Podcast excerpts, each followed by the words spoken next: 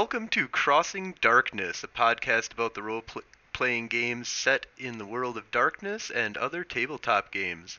We're broadcasting over Twitch every Sunday, 7 p.m. Central Time, and are open to answering questions during the show.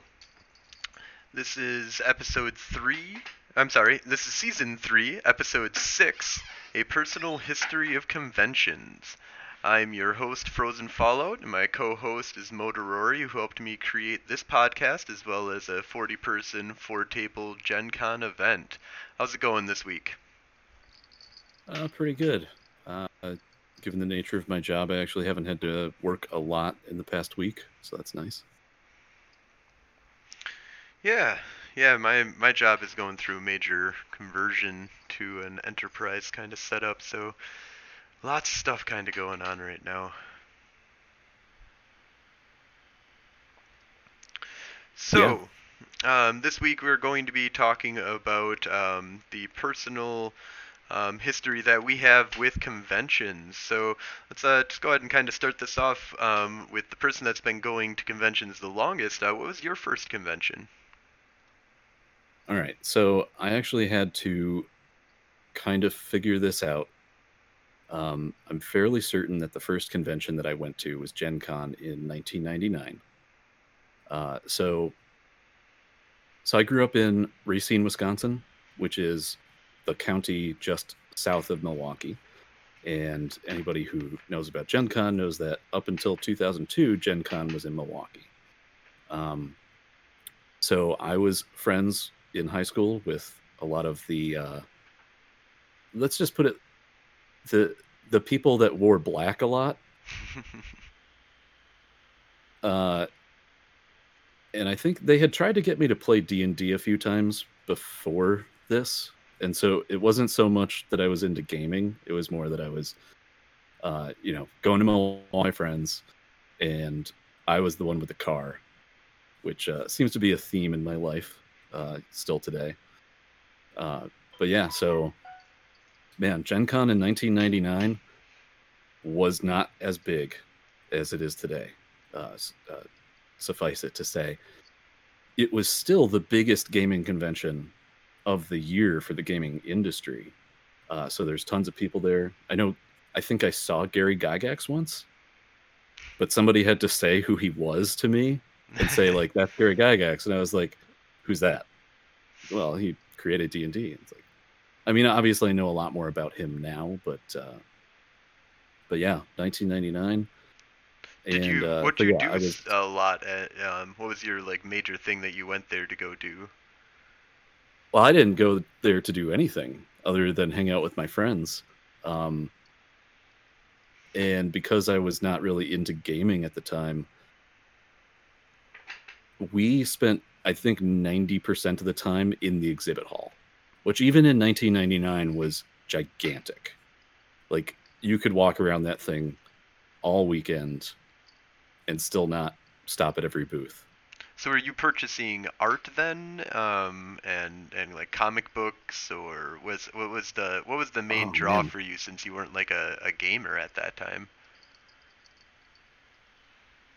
Well, let's see. Was that the first year? I think it was the second year, but but everything at this point, especially all the way back then, kind of melds together. Um, do you remember a video game called Rubies of Eventide? No, that uh, surprisingly yeah. sounds like something probably, I should know, but uh... probably because it. I don't think it ever came out.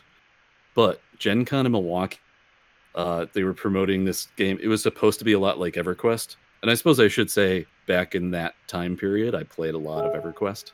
That's uh, the thing that me and my friends were into. Um, but so I don't want to spend too much time on this.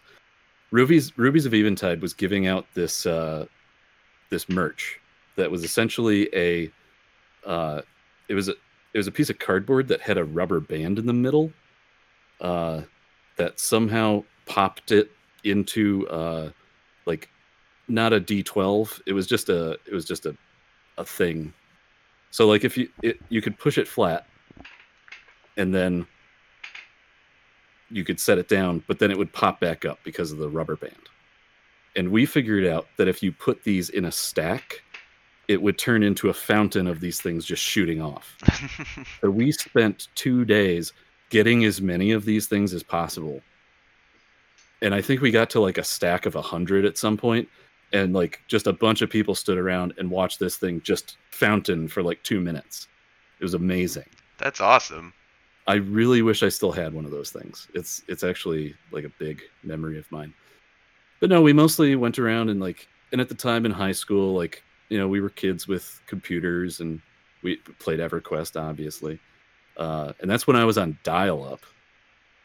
So, you know, damn kids today with their T1 connections.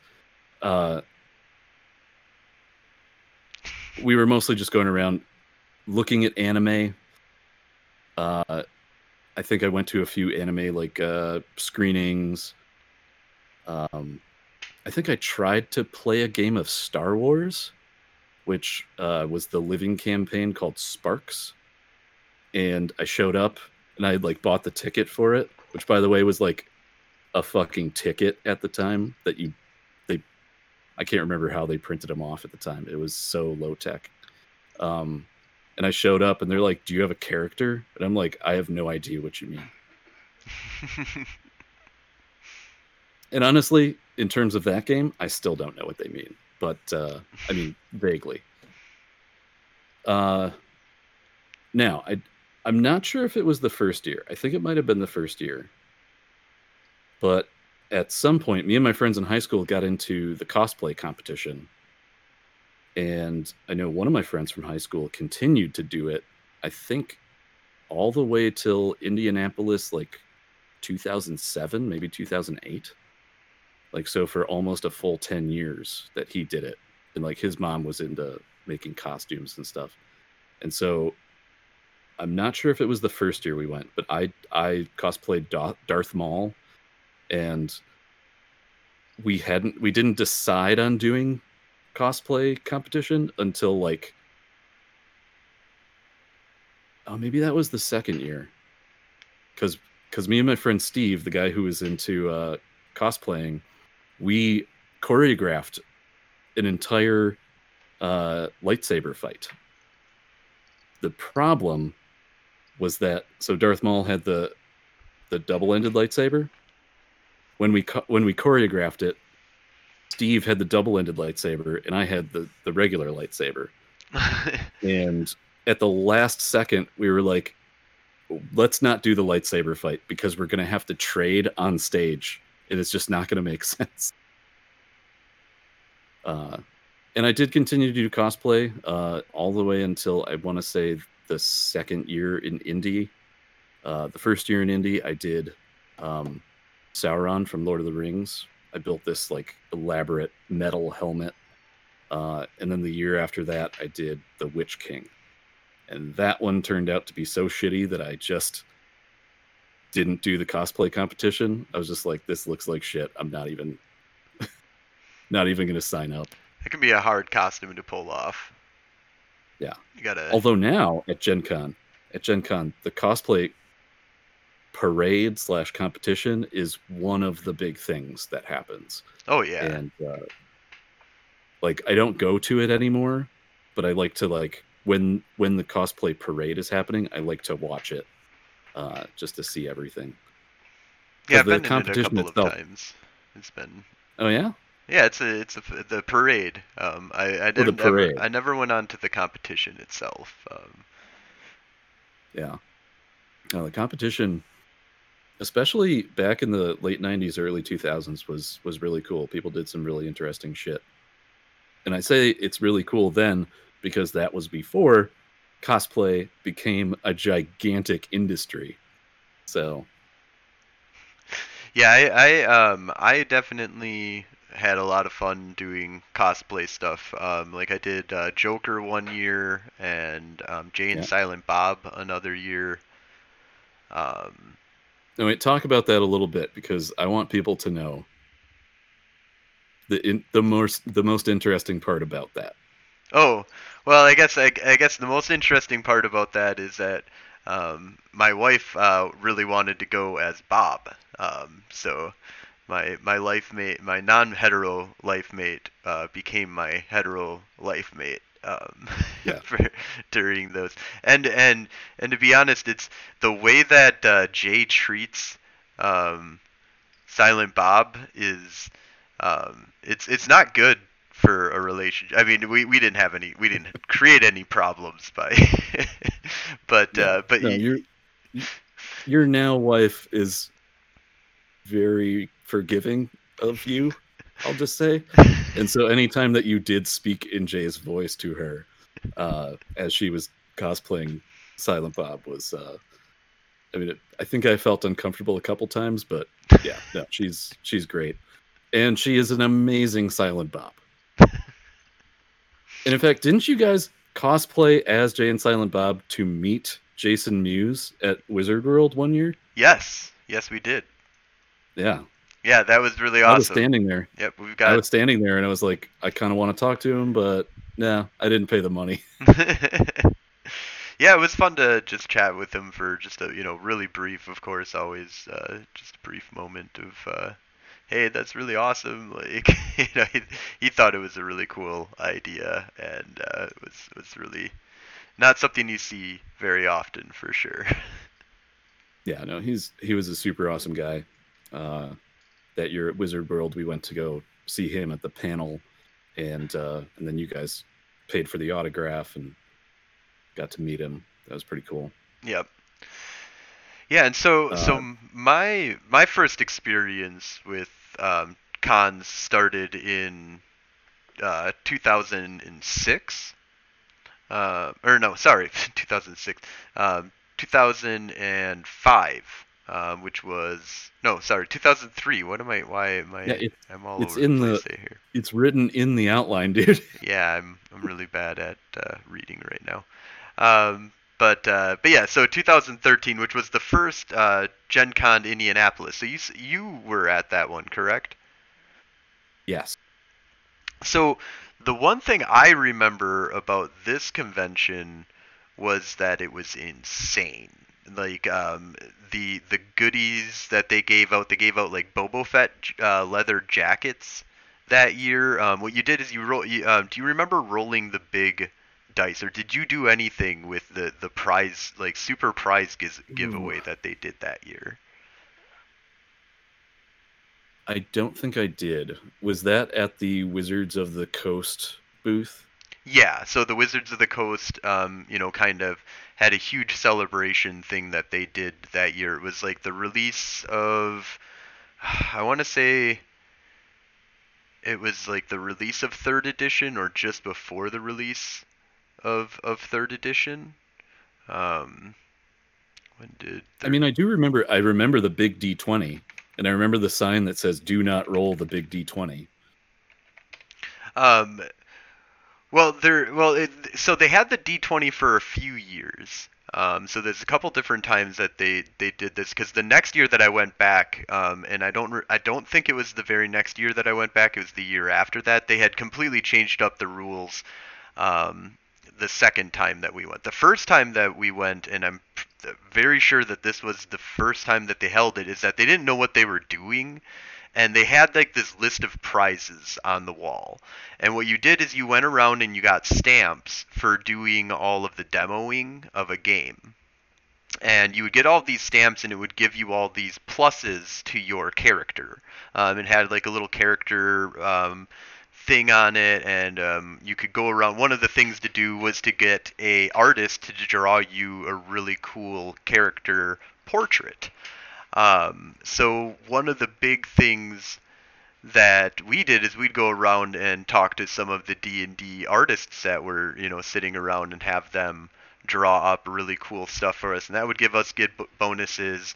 And you could go around and hit up a ton of different things to get all of these different kind of bonuses. And then you would go up at um, after you filled out your character sheet to a certain extent um, to what you felt was what you wanted for your bonuses you could go turn it into them and you could roll the d20 and when you rolled the d20 it the first year I remember it being really chaotic because it was they had like all of these prizes and you had to roll the number in order to get the prize. So like day 1 I remember it being like they were like okay you have to roll the number and whatever number you rolled you get a prize and so you you kind of like were looking and the better prizes were the higher numbers of course. So you were trying to get some of the better prizes and stuff. Yeah. but i remember that later on they were kind of going like well you can get whatever's below it or whatever you want. And there was so much kind of just kind of throwing around of of uh, what you could get from all of this.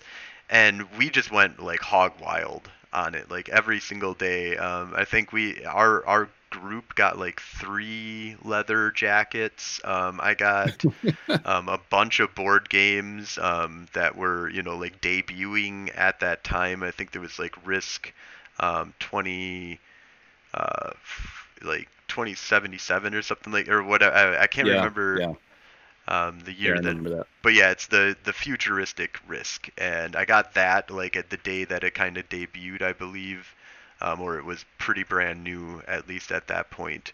Um, and I remember that being a pretty expensive game, and there was a bunch of other stuff. Um, the second year that they did it, I'm pretty sure there was a leather bound uh, 3.5 or 3.0.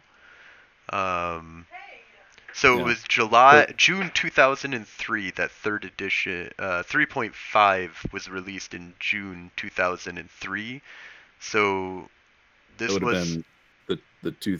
Oh no, yeah, that would have been just before Gen Con, of Yep, course. that would have been just before Gen Con in the the first 2003. Gen Con. So I think that maybe even the leather bound book might have been even during that Gen Con. Um, that I know like the second year they had some other like they did leather bound books for a couple of, of years. Um, and but I just we, we like cleaned out. We we found ways to like get you know hit up as Well- many you know hit up the ones that are Can I- really quick booths and stuff. Can I speculate that it was Chuck doing most of this?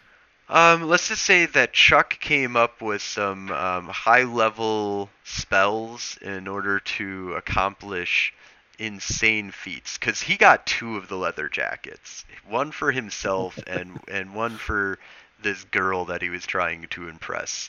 Um, which never works out. I've never heard of anybody going to Gen Con and having having like any kind of real relationship work out at, at the end of that. But but man, Yeah, have we we'll- we'll tried. leave- We'll leave the comments on that uh, to another venue.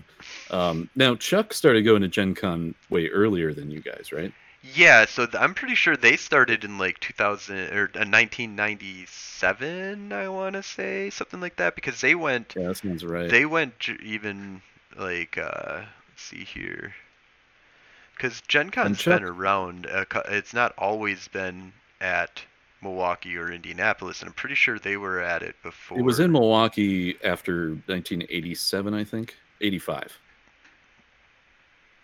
Oh, so it's been in Milwaukee every year since then. Yeah, it was in Milwaukee for a really long time.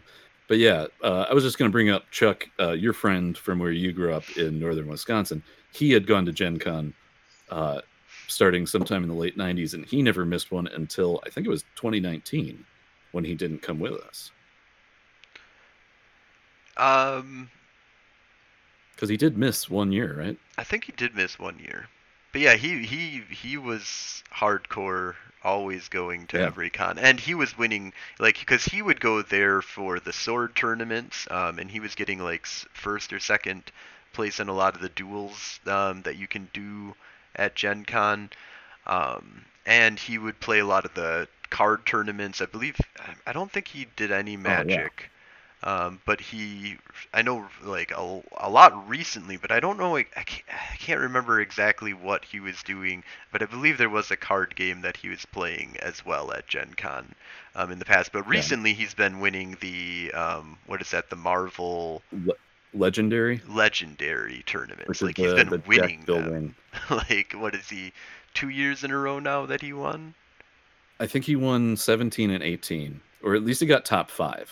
I want to say he got got third place one year, He definitely but I got think that's first place one year because I remember him getting that trophy and our cars were all filled and we were like yeah. what why are you what Chuck no you you you're going to have to throw you we're just going to put it on top of the car like Yeah.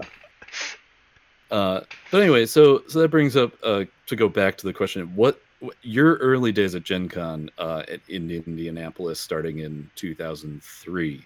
What was the stuff that you did? Um, so when I first started going to Gen Con, um, I had already pretty much, um, I was like 18 at the time, 17, 18, um, that year. No, so I'd been 17 that year.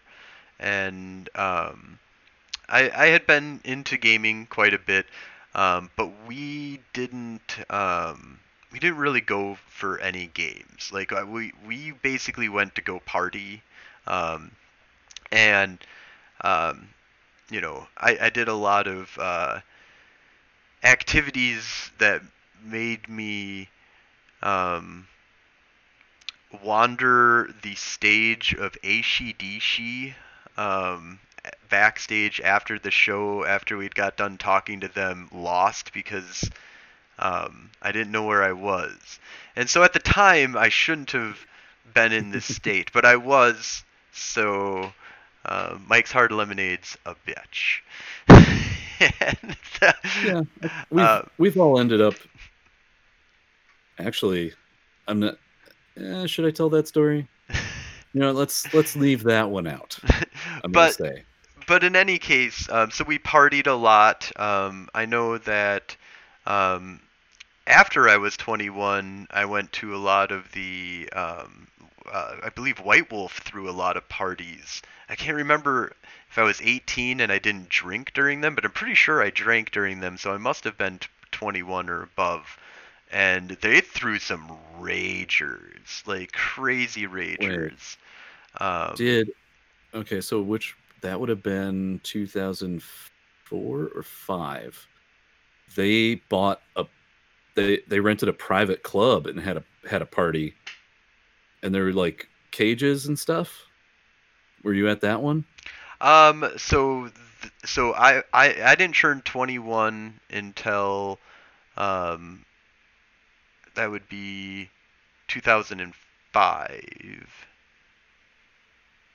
Wait a minute. Okay, I was. So I would have been 19 when I was, uh, when the first time. Okay, so sorry, I don't know how to do math, and apparently numbers are screwing with me, um, and years and everything. But in any Yeah, case, this is the um, so I was, I was, people crave. people trying to figure out what age they were at different Gen Cons.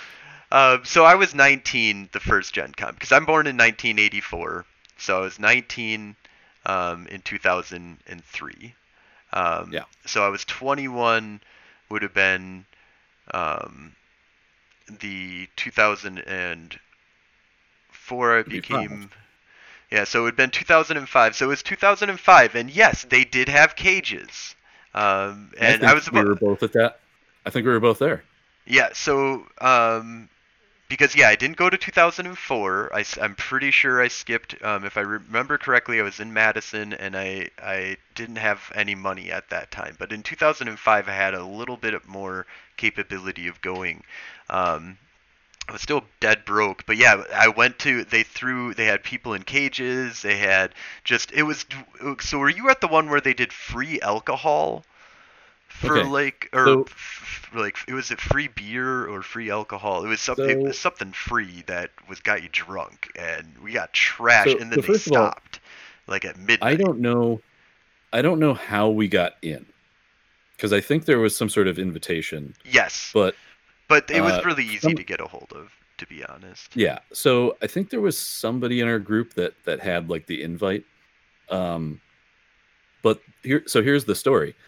Uh, I was with my high school friends at the time, and given how organized or slash unorganized our little gaming group is, my high school friends were like so much worse. So we didn't leave until like 10 30 11 and then i mean this is before smartphones and like one guy said he knew where it was we literally walked like two miles in the wrong direction in Oh. indianapolis And finally, somebody was like, "We need to turn around." So we turned around, and it was like we finally got back to the street where we turned to go down that two mile stretch, and we walked two more blocks and got to the place. Walked in. I think we were there for like twenty minutes. It was, uh yeah, yeah, so, so you missed you missed it, man. Like, cause I'm yeah, pretty no, sure did. that that was the year. Like, I I was 21, um, and they threw this great. Like, it was. I remember it being like they said like it was open bar. You could have like there was a bunch. I'm pretty sure there was vodka drinks and stuff like that because I I wasn't a big beer, beer drinker at all back then. I was more of a mixed drink, um, like uh, oh, vodka yeah. with with something. Um, I think and, we all were. And so I I drank uh, like a whole shitload, and I remember it being like at about midnight they were like, okay, we can't do any more fee- free drinks anymore. like you guys have like tapped us out of of our goodwill at this point. Um, and it it was um, it was awesome though. Like it was one of those just uh, um, real experiences that I'll barely remember, but I remember it being just one of the highlights of my life for sure. Um, because I yeah. remember it was I'm pretty sure it was Chuck getting us in um, through like finding out about it and and uh, learning you know um, because he wasn't really into World of Darkness, and I kind of was, but I don't think I I was really into like digging into stuff, and I was just kind of at that time just wandering Gen Con, not really trying to figure out what to do at Gen Con, just being amazed by it and getting dragged along by my friends into stuff. Um, so we did a lot of stuff of just like you know playing a lot of the um, open games and testing games and stuff. And we were at the beginning, the first two times that I went, it was all about that dice and throwing and going to ragers and cool stuff after the events. Um, you know, during the nighttime, um, like the ACDC concert was uh, some pretty crazy yeah. stuff. The the first year that I was there.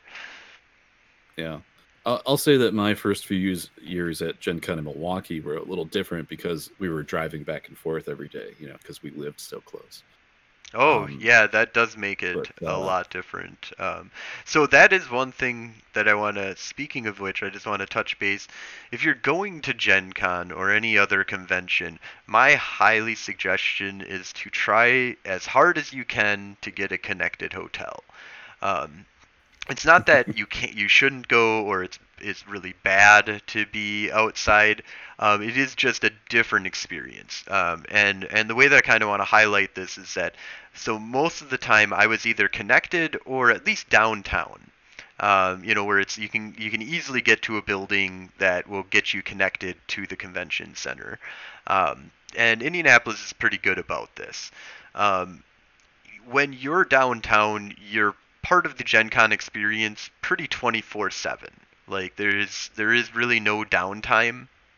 You can create downtime if you want, but there's no scheduled downtime. You're always just there's always stuff going on. People are in and out of the hotel, you know, at all times of night, causing ruckuses.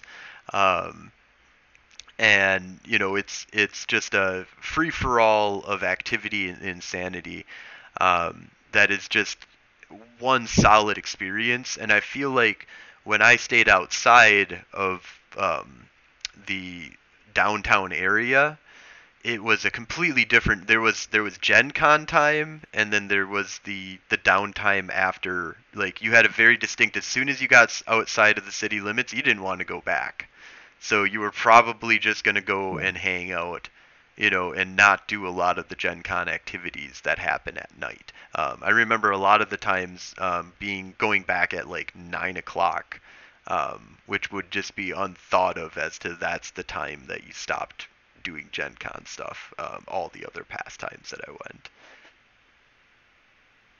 Yeah, I will say this. I think one of the last times that I went with my high school friends, the the Hyatt, or I think it might have it might have been a different hotel at the time, like owned by somebody else, but I think it's now the Hyatt where it's got uh, the big open space all the way up, and it's right across the street from the convention center. Um, uh, it's the one with the subway in it. Yeah. Uh, we got a room in that hotel without any trouble whatsoever in like 2005. It was, and Yeah, it now was- it's impossible to get a hotel room. Well, okay, so they changed up the way that they do um, their registration. So the, back in the day, what you would do is it was all about your internet connection. So Chuck, um, you know, had figured out well, not figured out, but he he had the fastest internet connection. He had the the highest level um, charter internet connection, and charter wasn't you know everywhere at that time. So he was part of the limited pool of of people that had a gigabit um, Ethernet connection at that time, or you know, uh, or what uh, one megabit connection instead of a 56 uh, uh 50 Yeah, what 56k what wait a minute. 56k. Yeah, yeah. So everybody else was on a 56k modem and he had a 1 megabyte uh, connection or megabit or whatever. Um, and so what it was all about was everybody would log in at the same exact time on their website and crash the website. And then everybody would just keep on trying until you got something, right? And so it's just this mad rush of destroying their website for one day out of the year, and then um, you you got what you got. So there, I mean, because of the chaos, because of uh, Gen Con in the beginning, actually, too, was what, like 30, 40, you know, 50,000 people in the beginning, and now it's at 100,000? Uh, no, it's it's now maxing out at 50. Uh, back when they switched to Indianapolis, it was between 20 and 30. Um, um, so yeah, you're you're probably thinking about later years, maybe just uh, Oh, no, uh, what I'm saying right a now is, yeah, today we're at 100,000 Oh, today, yeah. people. Um, and yeah. Gen think the- the last time I got a hotel, like I called my friends and I said, "Hey, I got a hotel. Let's go to Gen Con." I think was like 2004 or 5 or 6 and I just got a hotel room. It was there Yeah. were people staying there like, you know, a family who just booked a hotel room so their kids could play in a pool. Just they were just staying at that hotel at the same time. Like didn't put a dent in Indy when they started there. Now it's all the way out to the outskirts. However, the first year, do you re- do you remember the great food shortage of the first year? I do not. Wow, because that was a huge thing. I don't know. We hit up Steak and Shake, um, and all of the like Subway downtown restaurant stuff like that um, during the first year of Gen Con, and it was bad. Um, from our our assessment of what we learned was that nobody told the food industry that gamers were coming to Indianapolis i i in the first year. Yeah. That nobody knew what Gen Con was. Nobody cared about Gen Con, and no food restaurant was prepared for like the. There was not only was there food shortages, there was staff shortages that were un, like not even close to what you're seeing now. We still have like they they they shut down uh, Steak and Shake, I believe, in 2000 and what was it 2019 that uh, they didn't do late night Steak and Shake, I believe, or something like that. We were on the outskirts, I believe, on that that year, so we Oh didn't- yeah, that I think that last year where are we? It's hard to remember. It's hard to isn't it? But but in any case, um, I, I just remember it Okay. being a huge food shortage of and then like staff shortage. Like nobody expected Steak and Shake normally on a on a Friday night, you know, on a Thursday night, you know, when we or actually it's Wednesday when we arrive. You know, on a normal Wednesday night, they just don't have the staff ready for it. So they were calling in favors. They had nothing on the menu. Um, it was it was insane. Um, I don't I'm know. really- Honestly, at this point, somebody in the gaming community should set up a GoFundMe for the employees of Steak and Shake that work that weekend. Just like, because it is just so fucking bad. Like, I'm just trying to think of some stories. Yeah, and I don't want to tell them. Um, so I think we should transition to uh, later conventions and going to other ones. But I want I want to tell this one last story about my final years at Gen Con. uh, because I don't think I've even told you this story. Probably because it's slightly embarrassing. Um. Anyway, so so I was going with my high school friends every year, and the the last two guys that continued to go uh, at at some point because I, I was in Madison going to college and uh, everybody else was you know off doing their own thing. We kind of lost touch, and so I think it was either it, must have been 2006 where this is what I did. I had met some a new guy in Madison, uh, and I I was able to get in contact with one of my high school friends and say, hey, if I can make it to Gen Con, can I stay in your hotel room and get a ride back? And he was like, yeah, that's fine, all good. And so I got a ride from somebody that I had met in Madison who continues to go to Gen Con every year. Uh, so so that was like let's say 2006. 2007, I think I was in a little bit of a different place in my life, and here was my plan. I'm trying to get in contact with my friend from high school, this, the the one that does the cosplaying stuff, but I can't get in contact with him. But I know he's going to be there. So I fill up a duffel bag with the things that I need to go to Gen Con, and I get a bus. I get an overnight bus to Indianapolis where I have to be at the bus station in Chicago overnight for three hours. I'm not going to tell the story that happened at the bus station, but I got to Indianapolis that next morning. I walked to Gen Con. I got one of those little lockers where you put the quarters in and you get the key. And then I walked around hoping to find my high school friends that I knew were there. Within an hour, I found them. And I said, Hey, guys, can I stay in your hotel room tonight? And they said yes. Well, it sounds it like worked that worked out, out it, very well. It definitely worked out. The uh but man, the faith that I put like the willingness that I had at that time to just sleep under a table was it was amazing. Yeah, now it's uh, so nice that you can just buy a or get a get a room somewhere. You know, get a oh, get yeah, a, I can get a taxi, something. You know, get an Uber to where money now. Else. Yeah, it's crazy. All right, not being a, so in your twenties. Uh, do you want to talk about any of the conventions that you went to in between 2007 and 2013?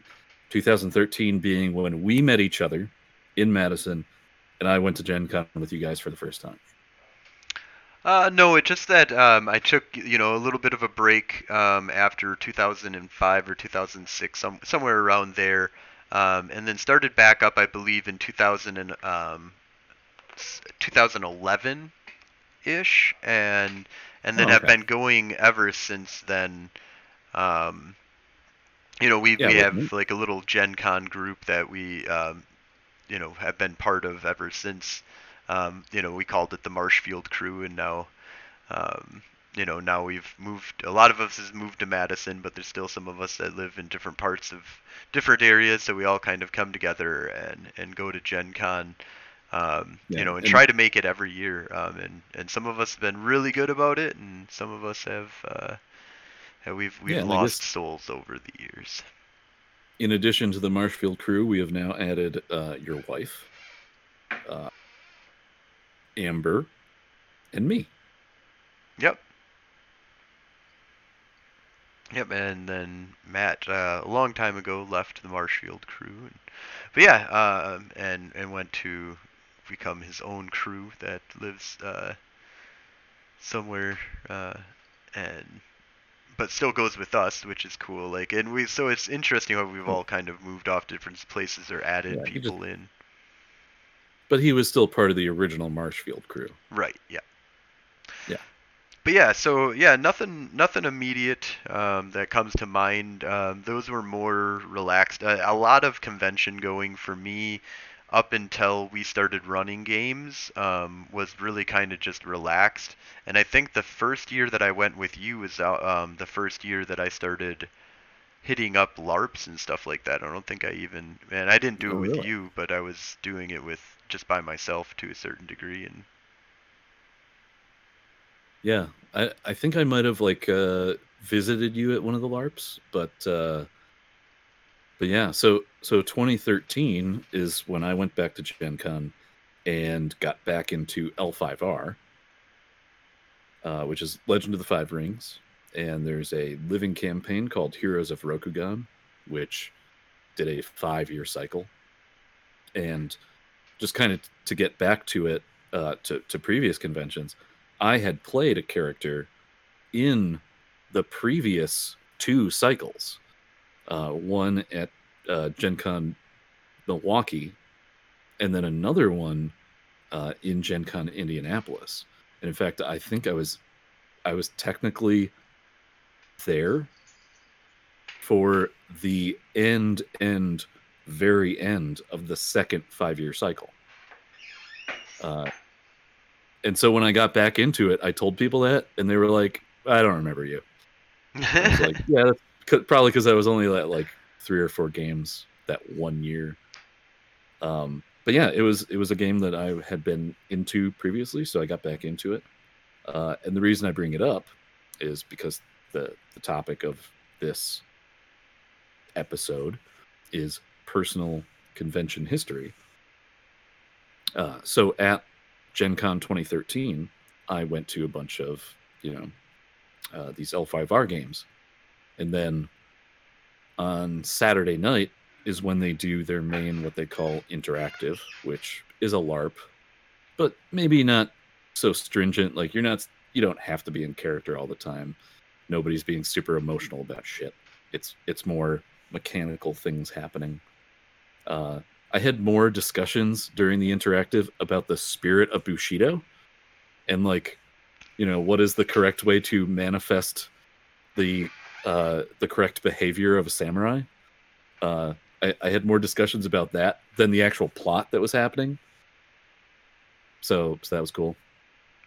Uh, but at the end of that interactive, this one guy, you know, everybody was doing their like uh, end of night you know, hey, thanks for the GMing and thanks for everybody showing up. This one guy got up on a chair and he said, Hey, this is a really great game. The people that play it are really awesome. You should play more of it. We also run these games at Origins. And there are two conventions in Kansas City one in December and one in March.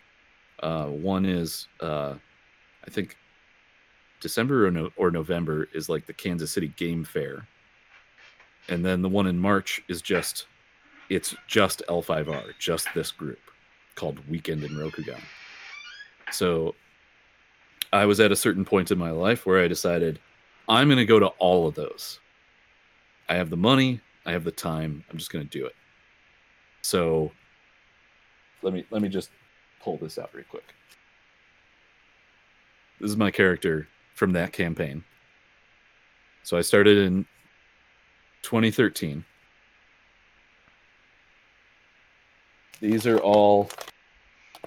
Wait, here we go. Not here. Okay. These are all the modules that I played. That's I played awesome. like 50 modules. Okay. And these are all in, you know, sleeves and shit.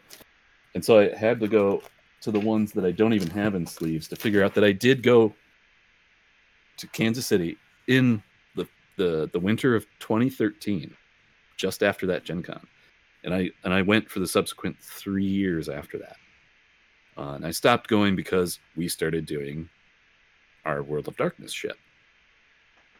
Um, but yeah, so that's that's three years of going to an extra convention, uh, two extra conventions every year, and then Origins as well, which I still go to, uh, because, well, I just like it. Uh, it's in Columbus, Ohio, and a friend of mine lives in Cleveland. I get to drive down on Tuesday, stay with him, and so I did that a couple years, and then he started coming with me to that convention, which is amazing because love hanging out with that guy. Yeah. Yeah, so so then after that, um, um, I mean, we basically we started doing. I guess the next kind of phase really is is our World of Darkness uh, um, Gen Con event that we started running. Um, but I also did run those at um, Midwinter, um, Origins, and Gamehole Con is um, and that was like right around 2018, I think, just at towards the end, just before we ended the the. And I think the Gamehole Con one was uh, I ran one after we had finished completely finished the game um, in 2018, and um, those those smaller conventions are a lot of fun. Like Gamehole Con is in Madison, um, in a much smaller kind of uh, venue for gaming. But um, the, it, I had, I think, like I, I just ran the mage uh, portion of Madison Under Siege year two. Um, and I think I had like seven or eight people that signed up for that game. Um, and it, it was interesting to see there was a lot of uh, a lot of interest in the world of darkness in Madison for sure. Well, there there there must have been a different year then. It must have been uh, the end of seventeen, because there was one where we we set it up for a multi table. Uh, and then like not enough people showed up, so I played at the vampire table. Oh yeah, there was a year that uh, the year it was it was like a couple of years I believe before that because I believe that that was like one of our um like was that like after the first year I would think. It might have been, yeah. But yeah, that was that. Um, yeah, that one we did. We did. Um, it was more of a LARP kind of uh, request that we did, and we had asked for 40 people. And one of the interesting uh, things I find about World of Darkness is that it seems like it does seem to be harder to get people um, that are not already involved in something to come to a bigger 40 person like um, LARP. It, that kind of request is harder to pull off than asking for, um, you know, six to ten people to show up for one table, but then asking for multiple tables of that. Tabletop seems to have a, a strong draw from um, for the World of Darkness from people that are not um, into the World of Darkness, just kind of want to check it out. Whereas LARP seems to be more you're going to have to get people, or you get a lot more people who are already involved in the World of Darkness, and and either or they're you know taking their leap for the first time type thing but I, I don't know. I just I find it a lot harder to get uh, larpers um, to play in games than it is to get um, tabletoppers. Um, and you seem to get a lot more new people when you play tabletop, and when um, you know, I, I feel like larpers is just more of a community that already exists and they're already doing their thing.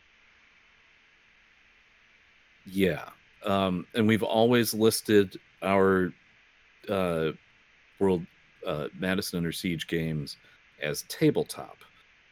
And I think one of the reasons we were as successful as we were was because we got we got tabletop players and we got people who were interested in checking out tabletop. And it's really easy, especially in the, the system that, that we created, to just be like, okay, we're at a tabletop. Now go do this thing and then they come back from doing that thing, and then we reveal like, oh, you just larped, and they're like, oh, that's larping, and you're like, yeah, that's larping. It's not scary. Well, I mean, we, yeah, we just do larping at the table. Basically, it's a lot of a lot of what we do, even when we're not doing um, large super table stuff. Uh, you know, with lots of people. Like when we only have ten people, it's just a lot of larping at the table, basically going into character actually, and um, you know, and the only main thing that we we keep to the t- tried and true is that we have the ta- all the tabletop rules and everything. And to be honest, I'm more into the even if you if I if I did a LARP, I would probably do a LARP that used tabletop rules instead of LARP rules, anyways. And mm-hmm. yes, you're just going to have to bring the bag of dice with you when you're walking around, and you can roll it on the ground. Or the beautiful thing in the, the 21st century that we live in, all of us have dice rollers on our phone. So you can resolve a lot of that stuff using tabletop rules and not have it be a big hindrance on um, the time, which is what a lot of people. I, I, feel like the idea behind LARP rules is that it's quick, dirty, and easy, um, and allows you to progress the story as quickly as possible using rules. Whereas tabletop takes a little bit more time, and there's a little bit more mechanical. Um, consumption of, of play that happens. Yeah. I don't really have much to say about, but yeah. about that. Uh, other than the, the, the, the, main aspect of LARP that, that I kind of uh, uh, think is the, the thing that tabletop players uh, that that we kind of thrust upon the tabletop players was the you now get to get up and knowing what you know and having the goals that you have. You need to go talk to people. You need to go and pr- approach people. Uh, so when you say like larping at the table like that's i would consider that just tabletop role playing but when we told people like okay yeah. this is what you need to do and people had to stand up and like actually approach somebody and say i am this character. Whereas when you like uh what was it? The larps that you were in that kind of inspired you to create this that project uh those were this is just a larp all the time uh, the problem was that like people just didn't know what they were supposed to do which is honestly just a problem with the larp design uh, I mean, and a lot of people did know what to do. My my whole thing was more. It wasn't that I thought that it was that there were problems necessarily with the LARP as much as it was I just wanted to do da- tabletop with more LARPing involved, um, and and have yeah. the the concept of when I saw you know multiple werewolves that were sitting at a table just talking the whole time, um, I was like, I can I can bring more of the aspects of LARP into um, into tabletop, and I would say that one you know eventually it turned into the multi-table type concept, but the whole basis of it was more of the I want people to play leadership, and what I found was the concept that um, really set us apart was playing leadership more than anything, because that's where you all of a sudden have to do more like in character role playing and stuff like that. When you're sitting at a table and everybody's playing Primogen members or members of some kind of council or whatever, um, and you're all playing politics with each other in character, it becomes way more like a LARP than what you're going to see in any D&D or even our Technogate game because you're immediately dropping into politics and talking in character to each other in this council meeting that's going to be the big chunk of the game actually. And um, yeah. Yeah it was something that i found i found to be really inspiring um, you know and so adding I, I get what you're saying that the the tell you know when we told players that you can get up and go talk to other tables if you want and you had stuff on your character sheet about other tables um, that's really what what made us more of a, a tarp a you know a tabletop action role playing game that's um, and very similar to LARP, added a lot of those LARPing elements, but the whole inspiration came really from the fact that I really wanted people to drop into their character and how to, you know, and just how to LARP at a table, and it was like, oh, you just have them all play leadership that come to a meeting that they have to play out at, um, you know, at this event, and and yeah. it it definitely worked out really well, and it's something that I I plan on continuing to do, not necessarily in the sense of maybe going the the super big games, but um, I definitely want to continue the concept of playing games where you are handed a, a powerful character and everybody that's sitting at the table with you are all powerful characters and you're there doing some politicking and yeah. you know um, dealing with the fact that you guys run a city or whatever. Yeah. So strangely enough, you know, talking about it again, I could see us doing it again. I don't think we would do the 40 person uh 10 hour games though. I think we would probably not do that. Um No, I mean I wouldn't But- do ten hours but- ever in one sitting, but I could see doing a large game if we could do it with like a four-hour or five-hour, you know, one-shot type kind of stuff, um, yeah, and just I- doing I I LARPs in be up for that general and stuff. Um, I, th- I think I would be up for a, a 40 person like 6 hour game. You know, we'd have to get, you know, the GMs for it. But uh so going back to conventions cuz this is a part of our experience is uh so just quickly can you talk about uh trying to explain to the event organizers at Gen Con what the hell our event was? Um, yeah, so that was an interesting experience every year, um, trying to explain um, for Like, three do years that we did this. Um, and every year we had to go back and forth um, on it. And it was something that, um, you know, I feel bad because I, you know, I'm brand new. I don't know what the heck I, I'm doing. And I didn't know exactly how, how to explain um, what was kind of going on. And there's a lot of, you know, there's the event organizers are trying to deal with a lot of different stuff, uh, you know, and so they're Oh, yeah. skim reading your your emails and stuff like that, and just trying to get the sense of what you're trying to do. And most people are just sending in simple requests. So we had to ask for, you know, we want four tables, one room. You know, why does it need to be in its room by itself? Why does it seem like it's a LARP, it's, but it's tabletop rules? Um, you know why are all these games needing to be at the same exact time you know and it was it was an interesting experience um, that eventually worked out really well i mean our first year we were in a really small room that was too small for us i think um, but i feel like the second and third year we had fairly decent rooms um, that i was fairly happy Oh, with See, I disagree. I liked the room the first year. The second year, we had that long room. the long room was a little weird I didn't like the long room mainly because uh, the hunter table was at the opposite end from the vampire table, which is appropriate, but made it a bit difficult. Uh, the the third year, I loved that room, except for how far away it was, and it might have actually been too big. Man, it was loud in there. Like you could not hear people. yeah that was it was just weird.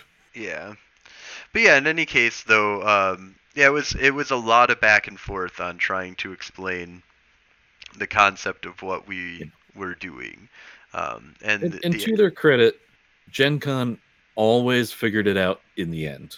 absolutely, Like we got we got the appropriate time, we got the appropriate listing, we got the a relatively appropriate room. Uh like kudos to Gen Con for Yeah.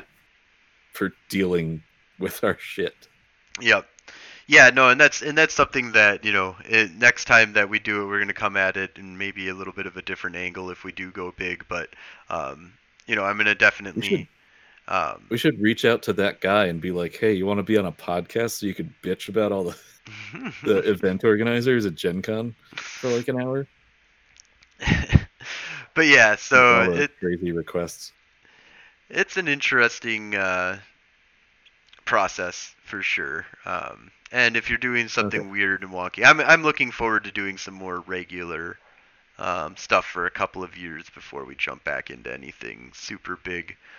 Because I feel like I feel the one big thing that um, was the roughest on doing the 40 person game was more of the getting four GMs to work together for a year on Yeah. a project and um, and that's something that I think moving forward I want to make sure that I have you know a, a 100% solid plan at, before we even start submitting um, because what we did a lot was we would submit our ideas and then we'd start working on them um, and I think the the plan moving forward for me submitting events is that I'm going to have the work at least a, a, good chunk of it done before I even get to the point of submitting it, or it's already it's going to be something I'm reusing from years past and just altering. Um, and Technogate, um, I think I, I'm going to definitely be running moving forward here, and that's something that I think, um, you know, I I've already got a lot of concepts and work already done on that, and should be able to to bring it into something that can be playable and one shotable for uh, new people to to enjoy. Now, see what we need to do is add a fifth faction to the Gahara Pact, and so now it's a 50-player 10-hour game. We need five GMs. Yeah. Okay. It's already done. Yeah. Decided. Yeah. Uh, anyway, so we're going pretty long, but uh, I I do want to uh, let's see. So the the main two that we've gone to together uh, that I want to talk about real quick are Origins and Midwinter. Uh, and you know what? Let's skip Origins. Let's just go to Midwinter because I think that's the more interesting one.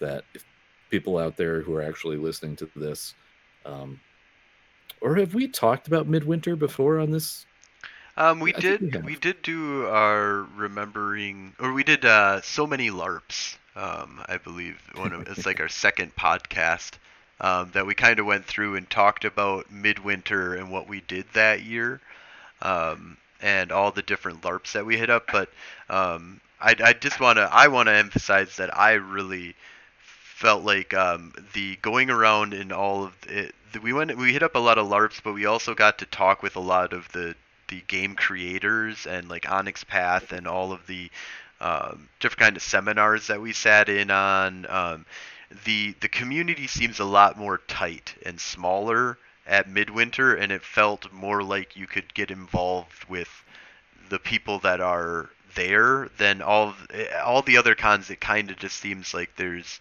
uh, more of a disconnect between the people that are running it and and the people that are that are there for the event because they're being paid to be there or you know running their events or whatever and then there's um, at, at midwinter it just seemed like there was more ability for you to actually connect with people and i don't know maybe i'm wrong yeah. on that but uh, midwinter i think was a couple hundred people maybe upwards of 500 if you really kind of stretched it to just the kind of people were there for maybe one day but like i remember going to it the first day that first year and we went to that panel and i can't remember what the panel was but it was just the woman who runs midwinter is just there and just talking to people yeah that and, was an interesting where they yeah. kind of it's like an introduction like hey everybody that's you know trying to do something here why don't we all meet up and have like a little talk about all you know about what you're yeah. doing and who and, you are and why you're at midwinter and it was really cool just to see people pop up and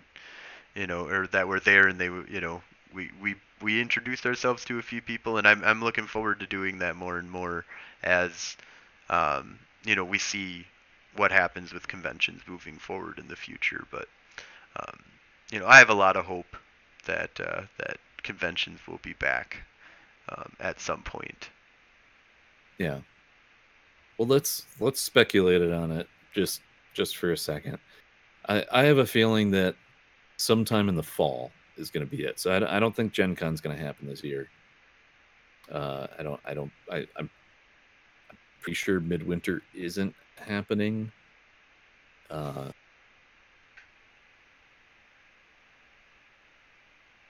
Yeah, I, I think that there's a high possibility that this year might be another year where it might be a lot of virtual stuff.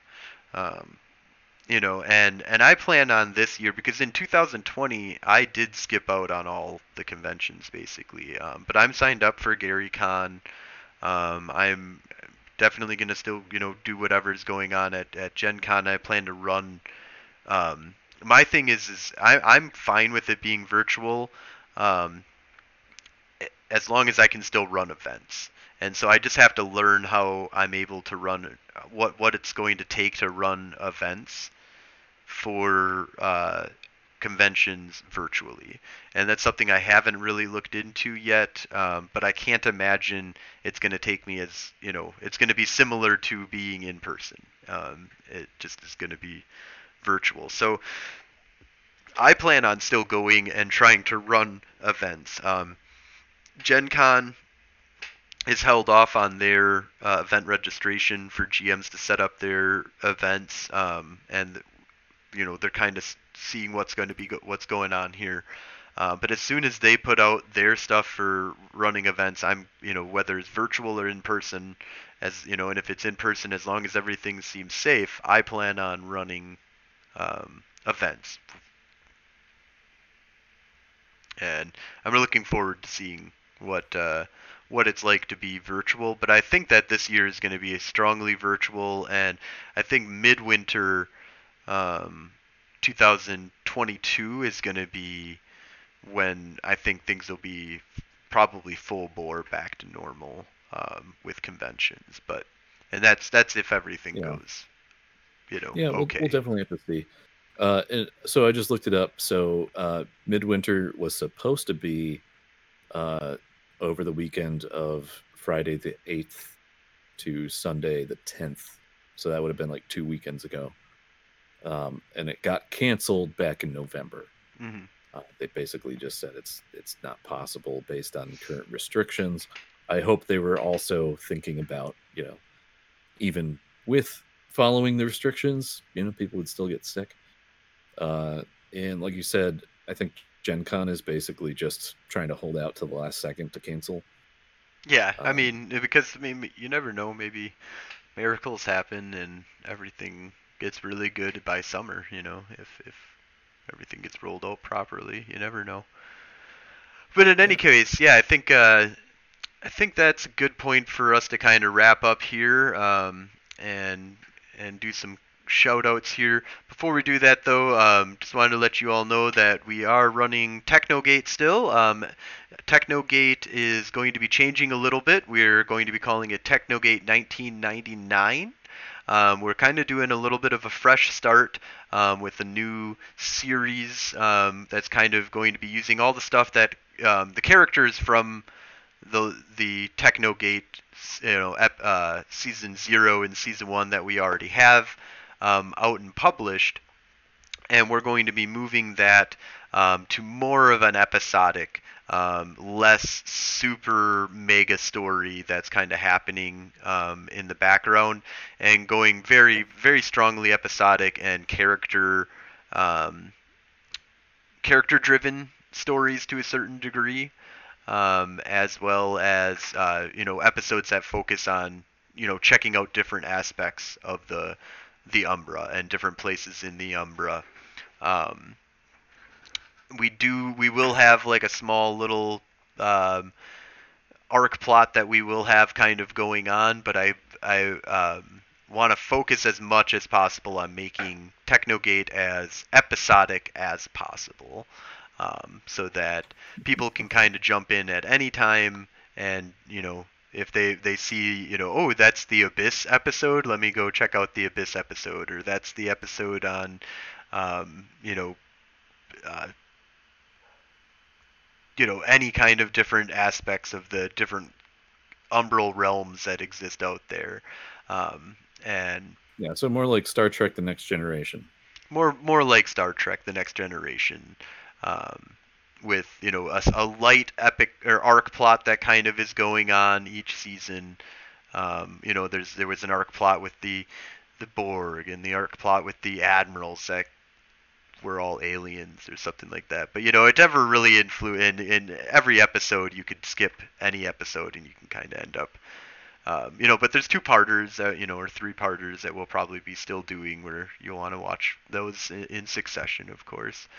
Um, yeah, and at some point, Phaedra will grow a beard on someone. and that's when we know that we've hit our stride and we we've got eight seasons ahead of us of greatness. Oh, yes, absolutely. um, so I also just want to give some shout outs here to uh, podcasts that have really inspired us, like uh, Midnight Express, um, Utility Muffin Labs, Darker Days Radios, Gehenna Gaming. Um, these are all some really great things you can you can check out out there. Um, also want to definitely give a big shout out to the game makers, um, Onyx Path and White Wolf. Um, if you want to get a lot of really good uh, books that are created by these um, game makers, you can go to uh, Drive Through RPG. They have some really cool um, print-on-demand books that you can get um, for quite a bit of pretty much. Uh, do they have? Uh, I don't think they have Dungeons and Dragons, do they? Or do they? No, Oh, no, they- that's all through the Wizards. Yeah, that's all That's through Wizards. Wizards website. But they have Yeah, like all the World they- of Dark Wizards has warehouses full of stuff. that they must sell. Um, Drive Through RPG has contracts with uh, on-demand printers. Yeah. Um, But yeah, so there's um, you know cool things you can kind of check out are like the books for Seventh Age created by Rick Hines. Um, also the uh, Red Opera RPG, um, a Dungeons and Friend of the show, Rick Hines. What's Friend of the show, Rick Hines. yes, I'm sorry. I, I listen to a lot of podcasts. People say friend of the show. friend A of the show. Oh, that's He's a friend of the show. and um, definitely check out like Gary Con, Midwinter Origins, Gen Con, and Gamehole Con conventions. We plan on trying to hit up all of these, whether it's virtual or in person this year. Um, and if you enjoy the show, feel free to follow and like our podcast. Um, you can also check us out on Twitch, YouTube. Um, we're on Instagram and Twitter. And um, What's your Twitter? uh, Twitter is, um, I think just Golden Age Stories. Let's see. I looked it up. It's not there. Uh, let's see here. We are, yeah, at Golden Age. Golden Age. Yep. At Golden Age for Twitter. Not Golden Age Stories. Uh, yeah, but well, yeah, that's Okay. the name, I guess. Is the, I suppose they could search Twitter Golden Age Stories. That would work. Yeah, if you pull up Golden Age, if you just search Golden Age stories, it pulls us up. But anyways, yeah. Um, next week, uh, do we have any any specific plan for next week? I don't. I can't remember. Wait, I thought you had a thing. Uh, no. So we don't have an idea of what we're going to be doing next week. Um, but uh, we will uh, Tweet def- at us. tweet at us if you have any ideas, any anything that you want us to do an episode on. Definitely let us know. We sound smart, but every week we're like, what the hell are we going to talk about? We're just like, yeah, we'll At some point, we're going to have to just start doing book reviews, and you do not want that because I don't like to read. All right. Well, um, well, this is uh, Frozen Fallout signing off. Uh, and this is Moto Rory reminding you that Golden is spelled G U L D A N. Ah, yes, yes. G U L Goldan. Good night. Goldan.